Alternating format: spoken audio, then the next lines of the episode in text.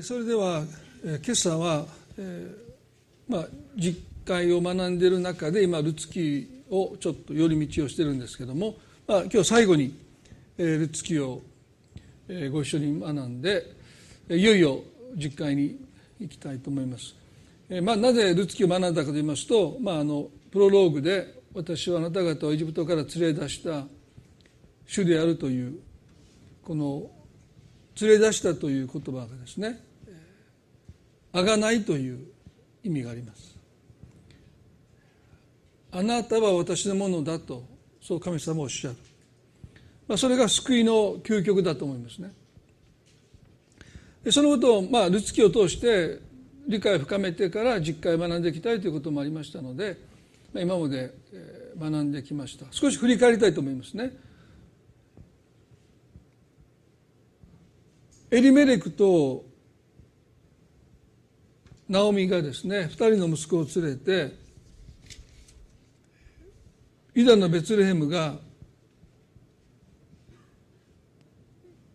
飢饉のゆえに食糧難に陥ったので、まあ、ここにいては飢え死にそうだという、まあ、法と息子の逆パターンですよね。彼は遠い国で飢え死にそうになってまあ、父のように帰ってくるわけですけども彼らはユダのベツレヘムにいてここにいたら飢え死にそうだって言って、まあ、そのユダのベツレヘムを捨てて食料の買い出しに行ったわけじゃなくて、まあ、移住したわけですよね。ですからこのルツキを読む、まあ、イスラエルの人たちは、まあ、なんてことしたんだとですね。まあ、宝刀息子の宝刀家族ですよね。そしてその地で夫のエリメレクが亡くなってしまうまあそれもほら言わんこっちゃないっていうことですよね神様に信頼しないでよりによってモアブの地にパンを求めて移住していくということはなんていう不信仰だということで、まあ、そういう厳しい目が向けられたんだろうと思いますね。ナミはモアブ人の妻2人を2人の息子のために迎えます。まあ、それもまあ妥協って言えば妥協って言われるかもしれないですね。10年の結婚生活の後に、えー、2人の息子の間に子供が授からなくてこの2人の息子も死んでしまいます。ですからナオミはですね夫と2人の息子を、まあ、10年ぐらいの期間に失うというですね、まあ大きな喪失を経験するわけですよね。そしてもうこのモアブの地にいても仕方ないので2人の嫁を連れてユダに帰っていく。でもなぜなぜか知らないんですけど途中でこの2人の嫁に別れを告げますよね。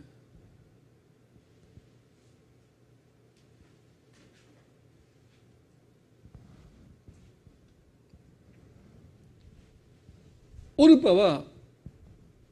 泣く泣く帰ってきます。でこれが普通の、まあ、反応といいますか。ナオミが強く願ったのでオルパは、まあ、泣く泣く本当に別れを告げて帰っていった。でもルツはすがりついたと書いてますよね。ですからこのルツ記の中で一章の14節でナオミにすがりつくというこの彼女の行為がまさに神様の恵み深さヘセドと言われる神様のご性質。でそれはどういうふうに訳しているのかよくわからないんですよね、まあ、いろんな英語にもいろんな訳に訳されてるんだけども、まあ、一つは誠実さ。でもなかなか誠実って言ってもですね、まあ、それをはるかにしのぐというかまあ、そこまでしなくてもいいのにって。そういう一つの誠実という言葉では表現しきれない、まあ、コミットメントといいますか。お母さんを一人残して私だけが幸せにはなれないというですね。このルツの訴え。ですからルツはねナオミから離れていくことを見捨てることだって言いましたよね。でこの「すがりついた」という言葉はあの創世記の結婚の箇所2章の24節で「男は父と母を離れその妻と結ばれ」と書いているこの「結ばれる」という同じ言葉を聖書が使っているということもお話をしました。まさに運命共同体となる。お母さんが不幸せでいるのに私だけは幸せになれないとルツは言うんですね。でまさにこれは神様のご性質ですよね。それをモアブ人のルツがナオミに示している。でもそもそもこのヘセドというそういう誠実な心あるいは結婚の時にあのね止める時も貧しき時も健やかな時もやめる時もというあのあなたにあなたの身に何が起こっても変わらぬ愛を持ってあなたを愛してきます。愛し愛し抜きますというですね。あの制約の愛。それがまさにこのモアブ人のルツのこの行為から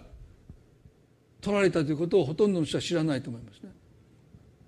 神が引き合わせたものを人が引き離してはならないというあの結婚の時に使われるフレーズはこのルツのこのナオミにすがりつくこの姿勢この態度からまあ捉えたと言われているんですね。ですからまさにそれは結婚で運命共同体になっていく一体となっていくそのような関係をルツはナオミに求め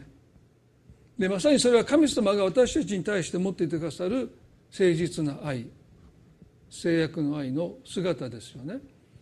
まあ、私の中にはどこかね私が苦しんでいる時に神様はどう思ってるんだろうか。何とも思わないんじゃないか。何か私たちだけがしんどくて私だけが苦しんでて神様は平気でいるっていうふうなそういうことを私たちはつい思ってしまう時がありますけれどもこのヘセドというこの誠実な愛というものをですね私たちが理解すればそれはありえないことです。私たちが苦しむ時に神も一緒に苦しんでいるこのモアブ人のルツが所詮人間に過ぎないルツがナオミにすがりついてあなたを一人にもしさせるようなことがあるならばこう言いましたよね。もし私が病気でお母さんよりも早く死ぬようなことがあったら神様が私を幾重にも罰してくださるように。そこまで人が言えるとするならば神様が私たちに対してどれほど誠実な愛を持っていてくださるのか。あなたの苦しみに対して私が片時でも心を向けることを怠るならば神はご自身をどれだけ厳しく罰せられるんでしょうかそういうことを私たちがこのヘセドという神の誠実さを通して理解するときにまあ10回の意味が少し変わってくるのかなと思いますよね。で今日このそういうまあやり取りがしてまあナオミとルツはベツレヘムに帰ってきます。町の女性たちがねまあナオミでありませんかというこの言葉に何か10年前に町を捨てて出ていったナオミが夫にも息子にも先立たれてモアブ人の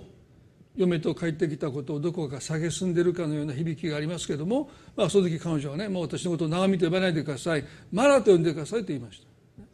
それは愛らしいというラブリーという意味のナオミからですねマラ苦々しいというそういうふうに呼んでくださいとナオミが言ったのはねもう私は神様の慰めもいらないし憐れまれることも私はもう受け付けない。ほっといてくださいって神様に言ったことに等しい。それがマラと呼んでくださいという、まあ、彼女の強い意思表示ですよね。もう神様に向かって言ってる。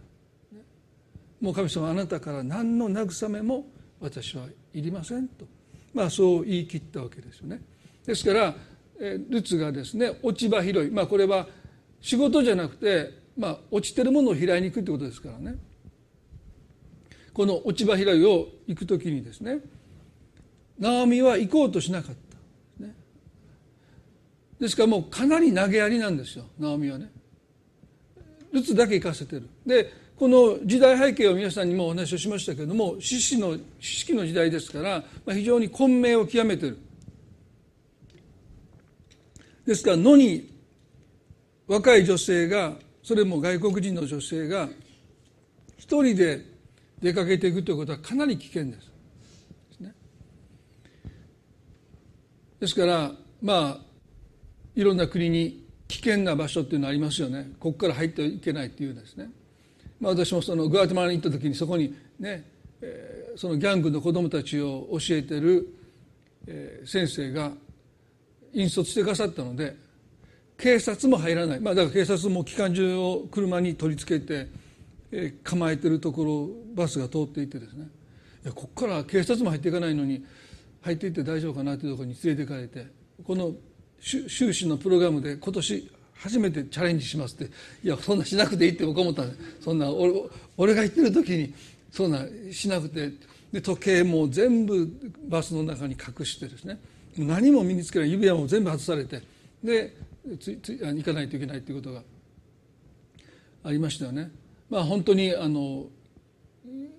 警察も足を踏み入れない場所だった。そうですけども。まあそこまで危険じゃないかもわからないけどでもやっぱりルツ一人で野に出かけていくっていうのはやっぱり相当危険だったと思うんですね。まあ、そういうことにもナオミはもう無頓着というかまあ行っておいでって言ってまあルツを一人で行かせたっていうこともまあ、かなりもう自暴自棄というか投げ合いになっているということが分かりますよね。夕方になってルッツがですね大麦の十数キロの大麦を背中に背負って帰ってきたのを見て、まあ、能見は驚いたわけですね一体どこでくすねたんだってでその落ち葉開いでそんなことも無理な量ですから、ね、一瞬脳裏によぎったと思いますよ。やってくれたなでもまあ誰があなたにそんなに恵みを施してくださったのかって言って誰の畑で、ね、落ち葉拾いしたのかのを聞いた時に、まあ、ボアズと言ったその言葉を聞いた瞬間ナミは言いましたね2章の。ちょっとその箇所を読みたいと思いますけれども。2章の一節でナオミは嫁に言った生きている者にも死んだ者にも見恵みを惜しまない主がその方を祝福されますようにナオミはまた言ったその方は私たちの近親のものでしかも買い戻しの権利のある親類の一人ですと言いましたでここで彼女がね全能者が私を虐げたとその前に言ったんだけどここで彼は彼女はね見恵みを惜しまない主と言いましたこれはこの見恵みを惜しまないっていうのはこれヘセドというですねダビデも、まあ、このルツのひ孫にな当たるイスラエルの王になったダビデもあの有名な支援23編の6節で「慈しと恵みとが私を追いかけてくるでしょう」と同じヘセドという言葉を使っているんですね。おそらくダビデはまあひいおばあちゃんかですねこのルツの生涯を何度も耳にしたと思いますね。そしてモアブ人の未亡人のひいおばあちゃんがユダのベツレヘムでどのようにして神様の恵みに預かっていったのかそれはまさに神様の恵みの方が追いかけたんだということをですねおそらくそのルツの生涯を通してダビデは一つの悟りというものを多分得たんだろうと私は思うんですね。でこの、えナオミがですねですからボアズという名前を聞いた瞬間にかたくなな心がいきなり開かれます、まあ、ちょっと調子が良すぎるかなと私は個人的に読んでると思うんですけど、まあ、さっきまで全能した私を敷いてあげた私をマラソンでくださいって言ってたのがもういきなり大麦十数キロ見た途端そしてボアズの畑で落ち葉拾いをしたということを知った時ですね。まあもう手のひら返すかのようにですね、まあ、神を褒めたたいてる。まあそれはそれでいいかなと思うんですけども。でこのナオミはですね。この3章今日ご一緒に見たいところはこう言いました。三章の一節で姑のナオミは彼女に言った。娘よあなたが幸せになるために身の落ち着きどころを私が探してあげなければなりません。あんなに投げやりで畑に一人で行かせたナオミがですね急に優しいお母さんになって娘よと呼んでますね。あなたが幸せになるために身の落ち着きどころを私が探してあげなければなりません。急に優しくなった。私ナオミがあんまり好きじゃないので天国で怒られるか分かりません。なんかねこのナオミはねこのルツは利用できるんじゃないか。まあ言い過ぎたら多分あの怒られますけど。この態度の変化はねもしかしたらなんかそういう自分が幸せになりたいと思ってたけどもこのルツを通して自分も幸せになれるんじゃないかっていうですね、えー、そういう一つの望みを持ったんじゃないかな。それはそうですよね。落ち穂拾いに行って十数キロの大麦を背負って帰ってきたんですからね。この子はちょっと違うと。明らかですよね。普通じゃないんだから。何か特別な恵みというか神の行為というか。そういうものをおそらくナオミは感じ取ったんだろう。ですからまあそれは非常にねちょっと屈折してるかも分かんないんだけどこの彼女のあの畑に行かせたナオミがですねあなたの幸せのために、まあ、多分ここはね私の幸せも入ってると思うんですけど身の落ち着きどころを私が探してあげなければなりませんと言いました。そしてね何を言ったかというと2章の3章ですね。ごめんなさい。3章の2節に「あなたが一緒にいた若い女たちの主人ボアズは私たちの親戚ではありませんか」ちょうど今夜あの方は内場で大麦をふるい分けようとしています。あなたは体を洗って油を塗り晴れ着をまとって内場に下ってきなさい。けれどもあの方が食べたり飲んだりし終わるまでは気づかれないようにしなさい。あの方が寝る時その場所を見届け後で入っていってその足元をまくりそこで寝なさい。あの方はあなたがすべきことを教えてくれるでしょうと。もうなんていうアドバイスを。ルツにするんでしょうか？このナオミは。ですね。まあ、この箇所は聖書学者泣かせで、えー、私が非常に尊敬するウォーレン・ウォズビーというもうもう昔の方ですけどね。で彼は、えー、このナオミのルツに対する指示をですね非常に霊的に解釈してこれはクリスチャンが花嫁なる教会クリスチャンが花婿なるイエス様との結婚に備えていくですね。身を清めてこの油っていうのは精霊を意味するので精霊満たされて晴れ着キリストの義正しさを身にまとってイエス様とお会いするのを待ち望んでいく姿がそこに描かれているんだと、まあ、解説してるんですね。で私は「ちゃうやろ」と本に突っ込みました。そんなそんなふうに解釈していいの？って、まあ、このウォーレン・大泉先生は非常に有名な先生なんですね。ですけど僕はちょっとそれは違うんじゃないか。でどうして違うかと違うっていうふうに感じるかというとこのルツの3章の2節でね名前こう言ったんですよ。あなたがあなたが一緒にいた若い女たちの主人ボアーズは私たちの親戚ではありませんか？と言いました。これはねボアズと私たちは親戚関係ですということを、まあ、事実をナオミにあルツにナオミは伝えているのかあの若いたち若い女性たちと一緒にいたボアズは私たちのものだって言ってるのか私たちの親戚ではありませんかって言った後に夜こっそりと彼の寝室に、まあ、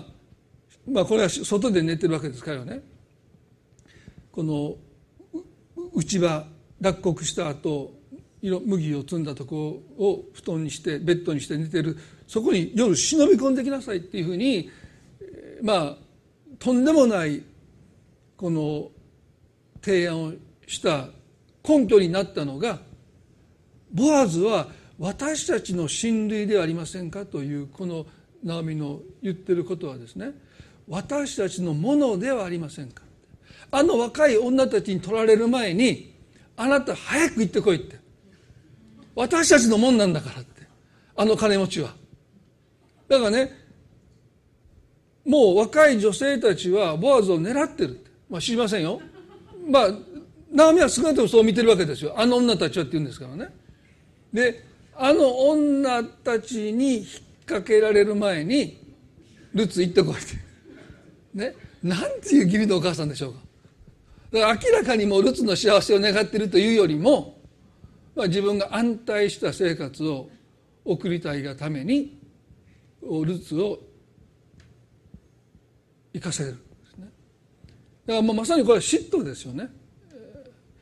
まあ、今嫉妬の正体という連載を書いてますけども妬みと嫉妬の違いは皆さんにもお話もしましたけど自分のものと思っているものあるいは自分のものになるはずのものを誰かが奪おうとする時に危機感が生じてその危機感から嫉妬が生まれる、ね、だから危機感の伴わないこの妬みのような感情は嫉妬じゃないんですそれは単なるいいなという人の持っているものを羨ましく思うのは妬みなんだけど危機感を持っている。私のものあるいは私のものになるはずのものが誰かに奪われそうになるという危機感がなければそれは嫉妬じゃないんですけどここでナオミは明らかに危機感を持ってますよね。私たちの親戚だっていうこの表現は私たちのものなんだって。だからあなたが行って取ってきなさいって、ね、まあすごいアドバイスをしたわけですけども。だから私は多分このナオミの提案は神に喜ばれる提案でもないし健全な提案でもないしね。だからルツはですねきっぱりと答えると思ったらですね3の5でルツは姑に言った。おっしゃることは皆いたしますっておいおいって。ここで私大体何回のことで突っ込むんですよ。お前までもか。でね一章と二章皆さんルツを見てくださいよね。もうナオミにすがりついた時のルツなんて私感動しますよ。だってこんなおばあちゃんについていってもね貧しいもう極貧生活が待ってるんですよ。仕事なんかないんですから落ち穂拾いっていうのは聞こえはいいけど結局は落ちてるものを拾って暮らし生きていくわけでしょ。でそういう生活しかもう待っていないユダのベツレヘムにお母さんを一人にはできないって言ってあなたが不幸であるなら私も一緒に不幸になりますって言ってついてきたルツですよ。もうだからもうここでもうルツの株はうなぎ登りですよね。もうボアズだってそのことを噂で聞いて自分の親戚のエリメレクとそのナオミに対してモアブ人のルツという女性がもう常識では考えられないぐらいの誠実さを持ってナオミによくしてくれたということをボアズも聞いてて畑で会った時にですねそのナオミのまさにそれヘセイドなんですけどもその恵み深い扱いに対してボアズは非常に感銘を受けてそして彼もそれに対して非常に寛大な扱いをしますよね。もう若い者が汲んだ水をあなたは飲んでもいいよって普通ね若い者が、ね、働いてるそのために奴隷たちは水を汲んで用意する、ね、でも若い者たちが汲んだ水を飲んでもいいっていうのはちょっと考えられないことだしそして監督者に命じましたよね。ルツの前だけあの収穫物多めに残しとけってって。ああからさまなもう扱いですね。だからルツはもうなんで私の前にいつも収穫の残り物があってみんな見てたらみんな全然ないのに私の前あ行くとこだからもう集めたら十何キロの大麦が集まったというですね、まあ、ちょっとが行き過ぎてると私は思うんですけどまあボアズは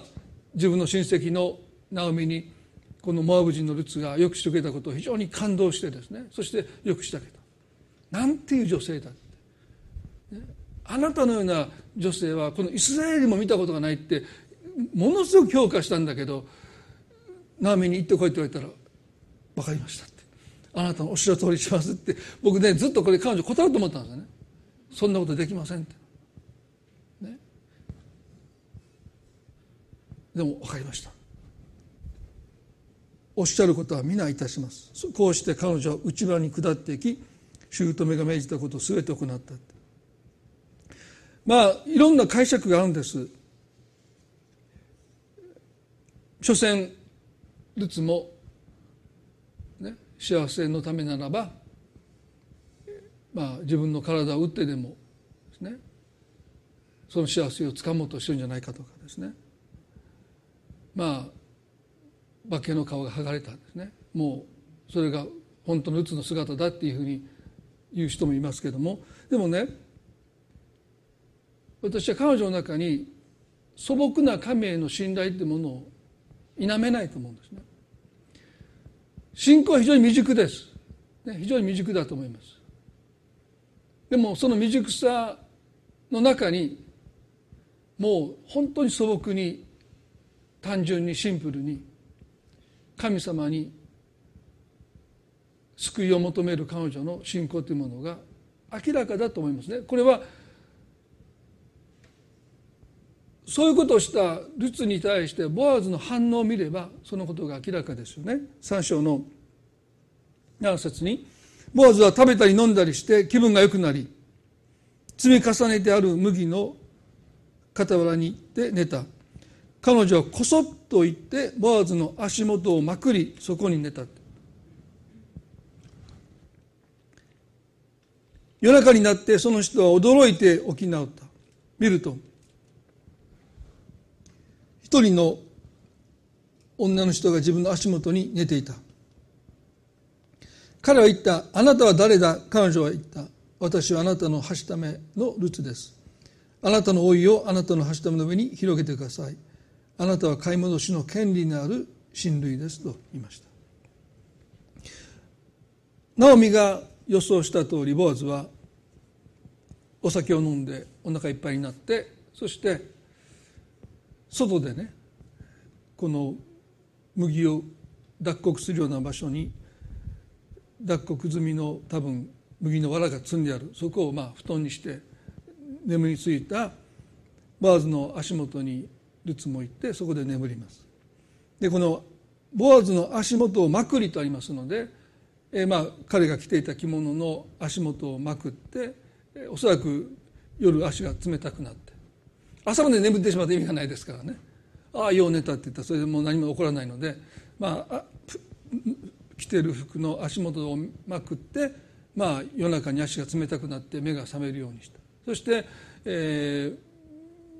ー、足元が冷たくなったのでおそらく目を覚ました時に、まあ、人影を見て坊主は非常に驚いてですね、まあ、あなたは誰だとその通った時ですね。ナオミはこう言いました。私はあなたのはしためルツですと。あルツがこう言いました。私はあなたのはしためルツですと。答えた。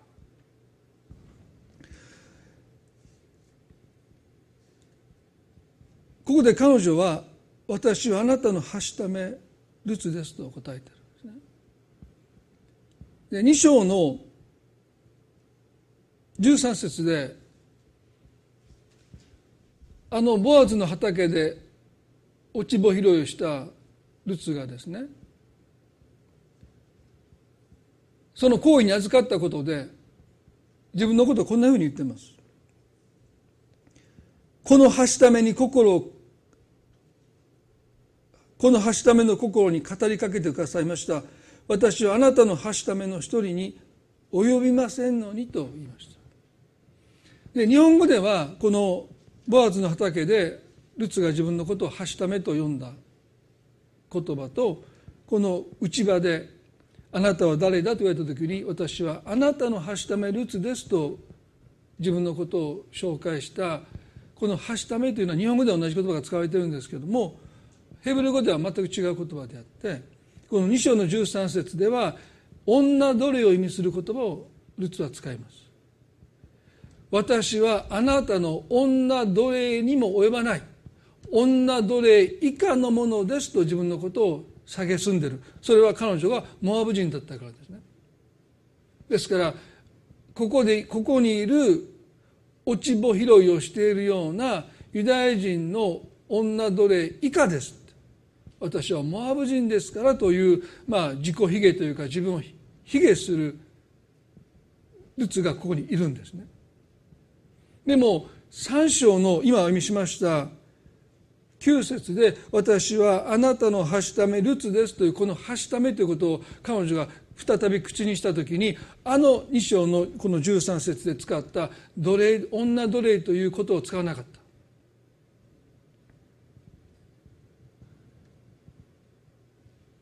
あなたに仕えるしもべのルツですと明らかにルツの信仰が変わってきてるんですね。神様の恵みを経験すれば何が変わるかというと私たちはよりへり下ってきますね。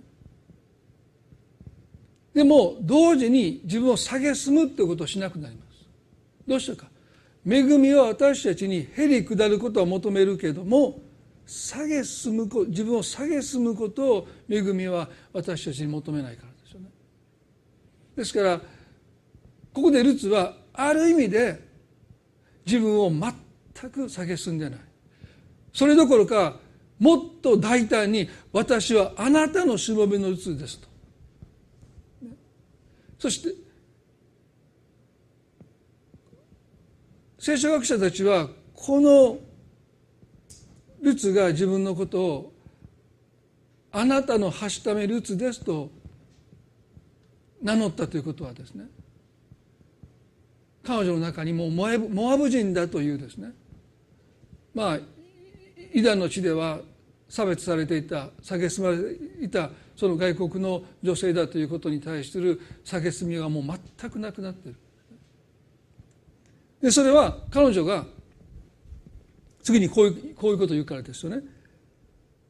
あなたの覆いをあなたのはしための上に広げてください。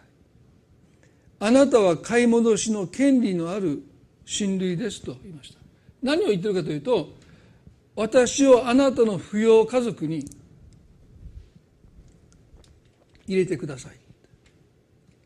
もっと言えばルツの方からボアズにプロポーズしたんですで私ね聖書のどの箇所読んでも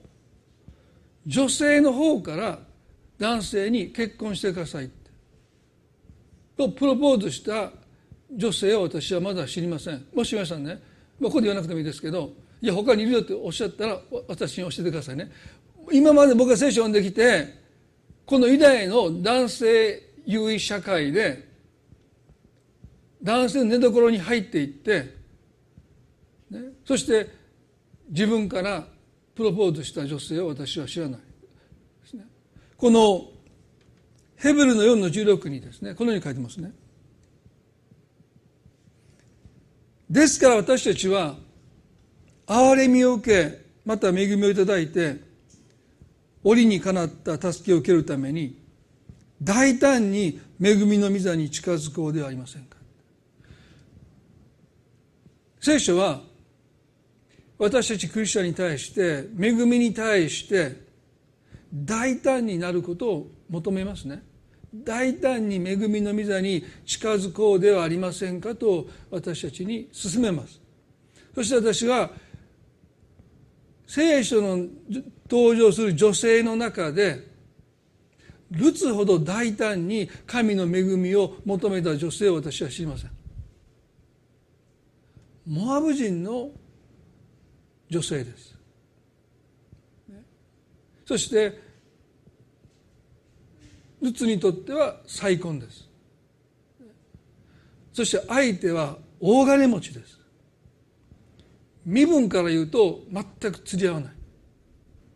でシンデレラストーリーはボアズの方から求婚します。でしょ？シンデレラの方がプロポーズするわけじゃないですよね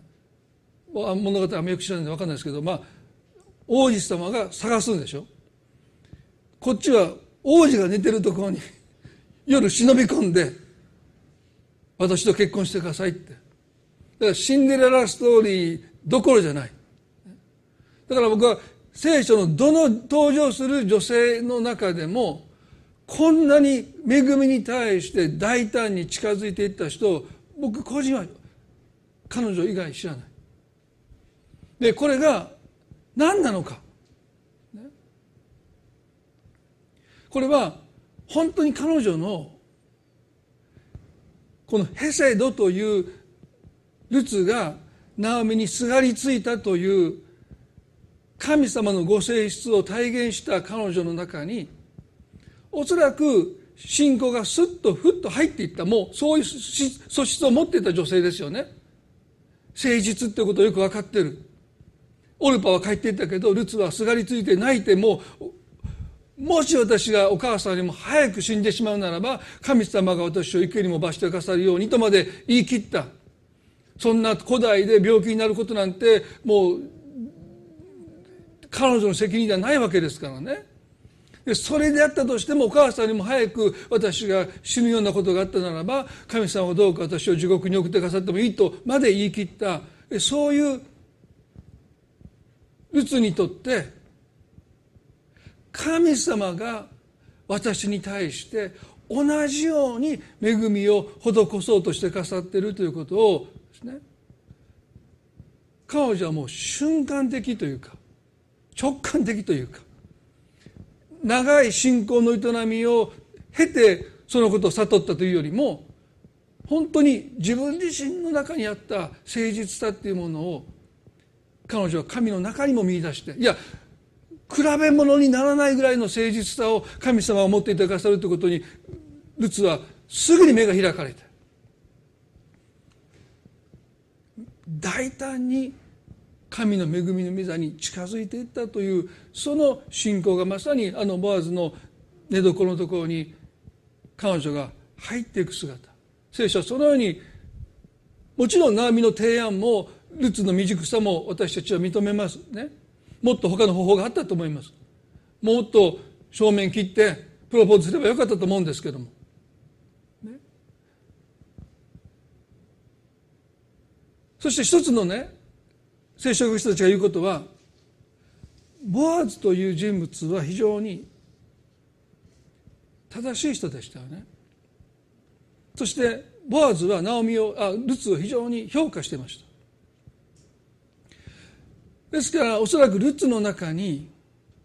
こんなことをして私への評価が失われるんじゃないかという恐れはあったと思うんです。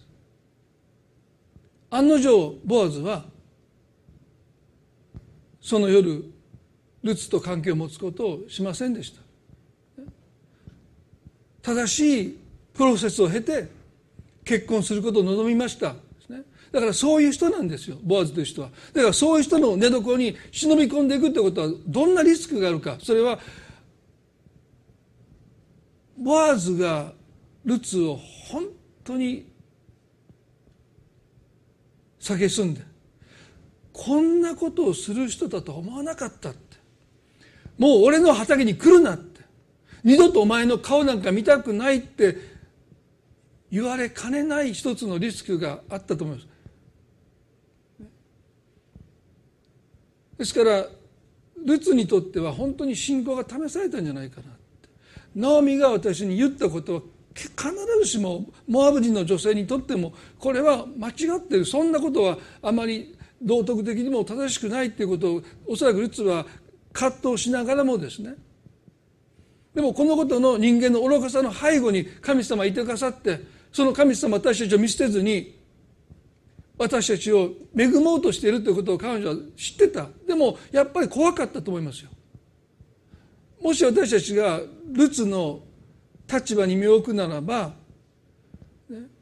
おそらく誤解されるという恐れの方が圧倒したと思います、ね、なんていうことをしてるんだって。幻滅したって。がっかりしたって、ね、もう畑に来るなって。言われるんじゃないかということをおそらく心の中で心配しながらでもルツは神を見上げたと思いますね。私はあなたのはしためルツですと答えた時にボアズは何と答えたのか3の11で娘さんもう恐れる必要はありませんあなたが言うことは全てしてあげましょう。この町の人々は皆あなたがしっかりした女であることを知っています。ごめんなさいその前にですね。10節。ボアズは言った。娘さん主があなたを祝福されるように。あなたが示した今回の誠実さは先の誠実さに勝っています。あなたは貧しいものでも富んだものでも若い男の後は追いかけませんでしたと。ボアズはルツの行動を見て主があなたを祝福されるようにと言いました。驚きですよね。そんな人間的な方法で、ね、若い女性たちに坊主を取られる前にあなた行ってこいと言われてそして微笑みながらこれは間違ってんじゃないかと葛藤しながら寝室に忍び込んだそのルツの行為をボアズは神様あなたを祝福されるようにこの人立派ですよね。ルツの中に何を見たんでしょうか。それは神への本当に素朴な信頼だったと思いますね。あなたはまだ信仰者としては未熟かもわからないけどあなたの中には何ら打算的なものがない。純粋な信仰をボアズは見たんです。だからこう言ったんですね。あなたはあ今回の誠実さは先の誠実さに勝っていますって。先の誠実さっていうのはねあのルツがナオミにすがりついたというお母さんあなたを一人にさせないって言って誠実さを示したよりも今回寝床に忍び込んだ方が誠実なんですか？すごいですね彼が言うこと。今回の方が誠実だって。いやどう考えたって前回の方が誠実でしょ？未亡人のねナオミにすがりついてお母さんあなたを一人にしないっていうのは感動的だけどボアズの寝てるところに忍び込んで衣の足のところを開けて夜目が覚めるようにしてね。どこが誠実なのかと思うんですけどその後彼こう言ったんですね。あなたは貧しいものでも富んだものでも若い男の後を追いかけませんでしたボアズはおじいちゃんなんです、まあ、ほとんどね。よりによってこんなくたびれたというか、ね、他に若い男の人はいっぱいいてあなたの若さとあなたの美貌だったらもうそれはもう結婚を望めば貧しい人だろうが飛んだ人だろうがもっと若い人がたくさんいたのによりによってなんでこんなあなたとこんなに年齢が離れてる私のところに来てあなたの方からプロポーズするのか。おそらく多くの女性たちはボーズとの結婚をあくまでもお金目当てに求めたということをボーズは経験上してた。でもこのルツはそのような女性たちとは全く違う。私のことを神の救いだと心から信じて神様の救いを求めるように自分を求めているこのけなげなルツの中に何ら打算的な自分を利用しようとする心がないことを知っていや誠実さを彼女の中にボアズは見て取って。彼自身が大きな慰めを受けている。ボアズはおそらくルツを初めて目にした時噂でルツのことを聞いた時もしかしたらこの人が神の御心の人ではないかともしかしたら考えたのかもしれない。そんな人は聞いたことはない。その内面の輝きに心惹かれて畑でルツを見た時におそらく容姿もおそらく多分きれ美しい人だったんでしょうね。でも彼には一つの葛藤がありました。まず一つは年齢があまりにも離れてるということですどっちかというとナオミの結婚相手なんですね。どっちかというとですね。だからどっちかというとあなたの義理のお母さんと結婚しなきゃならないのにそんな年若いルツを嫁にもらうということは彼の中からおそらく言い出せなかったということが一つ。かなり年齢離れてたと言われてます。もう一つは買い戻しの権利を持っている親戚でこのエリメレクとナオミにより近い男の人が一人いました。でその人が出し抜いてルツと結婚を望むことはできなかっ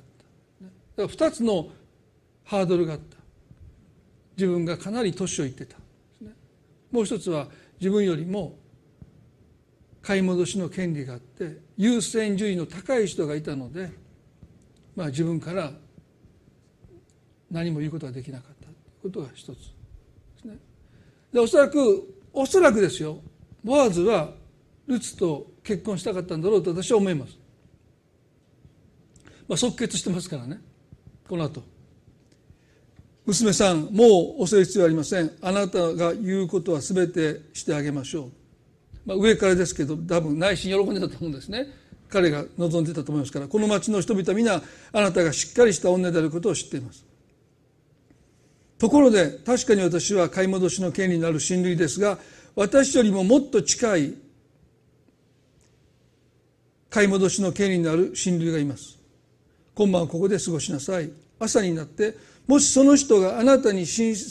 類の役目を果たすならそれでよいでしょう。その人に親類の役目を果たしてもらいましょう。もしその人が親類の役目を果たすことを望まないなら私があなたを買い戻します。主は生きておられます。さあ朝までお休みなさいと言いました。皆さんボーズはルツのことを聞きルツを見て結婚したいと思った。おそらく。でも自分の年齢のことと自分よりも買い戻しの権利の優先順位の高い人がいたことで身を引こうとしてた。でもルツが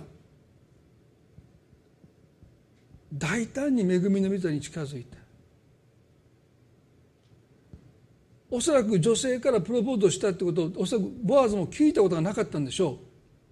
う。でもルツの方から「あなたのおいで私を覆ってください」どうか私と結婚してくださいとルツが語った時に彼の信仰も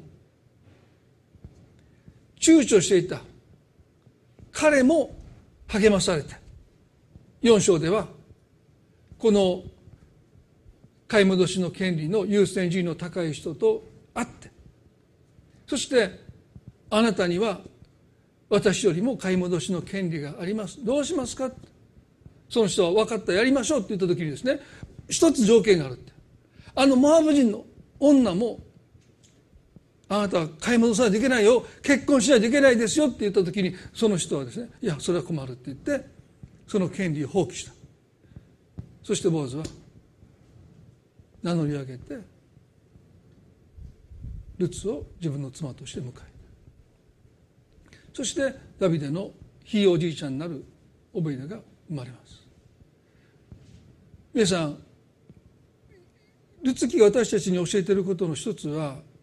この恵みの御座に大胆に近づいていくというですね。私が一体何者なのかということをもう全く不問にしてただ神様がヘセド私たちに恵みを豊かに施したいと願っていてくださるというその神様の心を知って大胆に恵みを求めていく信仰をですねこのモアブ人のルツが私たちに教えてくださってそしてボアズはね私はあなたを買い戻しますと言いました。すなわちあがなうっていうことですね。最後にね彼はこう言いましたよね。3章の13節で「私があなたを買い戻します」「主は生きておられます」さあ朝までお休みなさいと言いました。これは非常に予言的な含みがありますよね。神様が私たちをあがなってくださる時に神様も同じこと言ってくださる。おやすみなさいって。ナオミはねあなたが身を落ち着かせるところを私が探さなければならないと言いました。神様はそのナオミの願いさえ汲み取ってくださってルツが生涯安心して休める場所その結婚を神様が備えてくださった。それはまさに神様の救いの象徴なんですね。あの実会の中で安息日を守るということがあの十回の心です。すなわち神様が実会を与えてくださったのは私たちが休息し私たちが平安の中に生きるために神様が私たちを買い取ってくださった。それはご自身のためでもなくて本当に私たちに休息を与えるために神様が私たちをイエス・キリストという代価を持って買い取ってくださったということが贖いの目的だということをですねま私たちはこのルツキを通して心に留めつつ実会というものをご一緒にそんな神様の心をですねボアズのうちに示された救い主の姿神様の心をですね私たちは心に留めながらこの実会の心スピリットをですね学んでいきた。いそれは私たちを縛る戒めではなくて私たちを自由にする戒めなんだということですね。覚えたいと思います。一言お祈りします。恵み深い私たちの天の地の神様。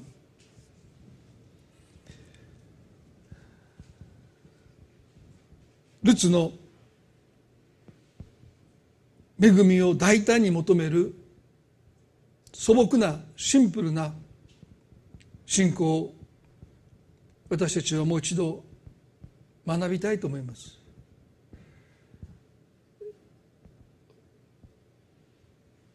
聖書の中に女性の方からプロポーズした人を私たちは知りません。でも彼女はあなたが恵みを施したいと願っていてくださる神様であることをあの百人隊長が神の権威というものをイスラエルの誰よりも知ってたようにこの恵みという神様の施しの心をおそらくルツは他の誰よりも知ってた。そして躊躇することなく大胆に恵みの御座に近づいていった。それは一見愚かに見える未熟に見える不貧困にもさえ見えてしまうような弱さや足りなさや問題はありましたけどでも神はその中にルツの信仰を見て取ってくださった。神様私たちもあなたの恵みの御座にその恵みを大胆に求めて近づいていく信仰を私たちにもお与えください。自分で自分を窮屈にしていることがあるならばこのルツの神の誠実さを知る心を私たちにもお与えください。神は私たちを追いかけてくださる方。私たちにすがりついてくださる方。あなたを離さないと言ってくださる方。そんな方に愛されている私たちが何を躊躇して近づくことをためらうんでしょうか。今日折にかなった助けを得るために大胆に恵みの御座に近づく必要がある方がおられるかもしれない。主どうぞ。大胆さをお与えください。そして私たちに必要な助けをあなたから受け取ることができますように。特に私たちは待たなければならない時もあるかもしれない。でも時に私たちは大胆に近づかなければならない時があるかもしれない。どうぞしよう。今がどの時なのか私たちに悟る心をお与えくださるように祈ります。そしてもし今私たちが大胆に近づいていかなければならない時であるならば大胆さをください。私たちの信仰に大胆さを増し加えてください。このルツを模範とさせてくださいますように。どれだけ怖かったでしょうか。ボアズから蔑まれてボアズから拒絶されて二度と畑に来るなと言われるんじゃないか。そんな恐れも神様に委ねて近づいてきました。主私たちにもそういう大胆さが必要だと思います。今日この礼拝を通してあなたが私たち一人一人に語っていてくださると信じます。どうかこの一週間の悩みを神様どうぞ覚えてくださって一人一人を守ってください。そのご家族をあなたが守っていてくださるように心から祈ります。この礼拝を心から感謝し愛する私たちの主イエス・キリストの皆によってこの祈りを見舞いにお下げいたします。それではご一緒に賛美を捧げたいと思います。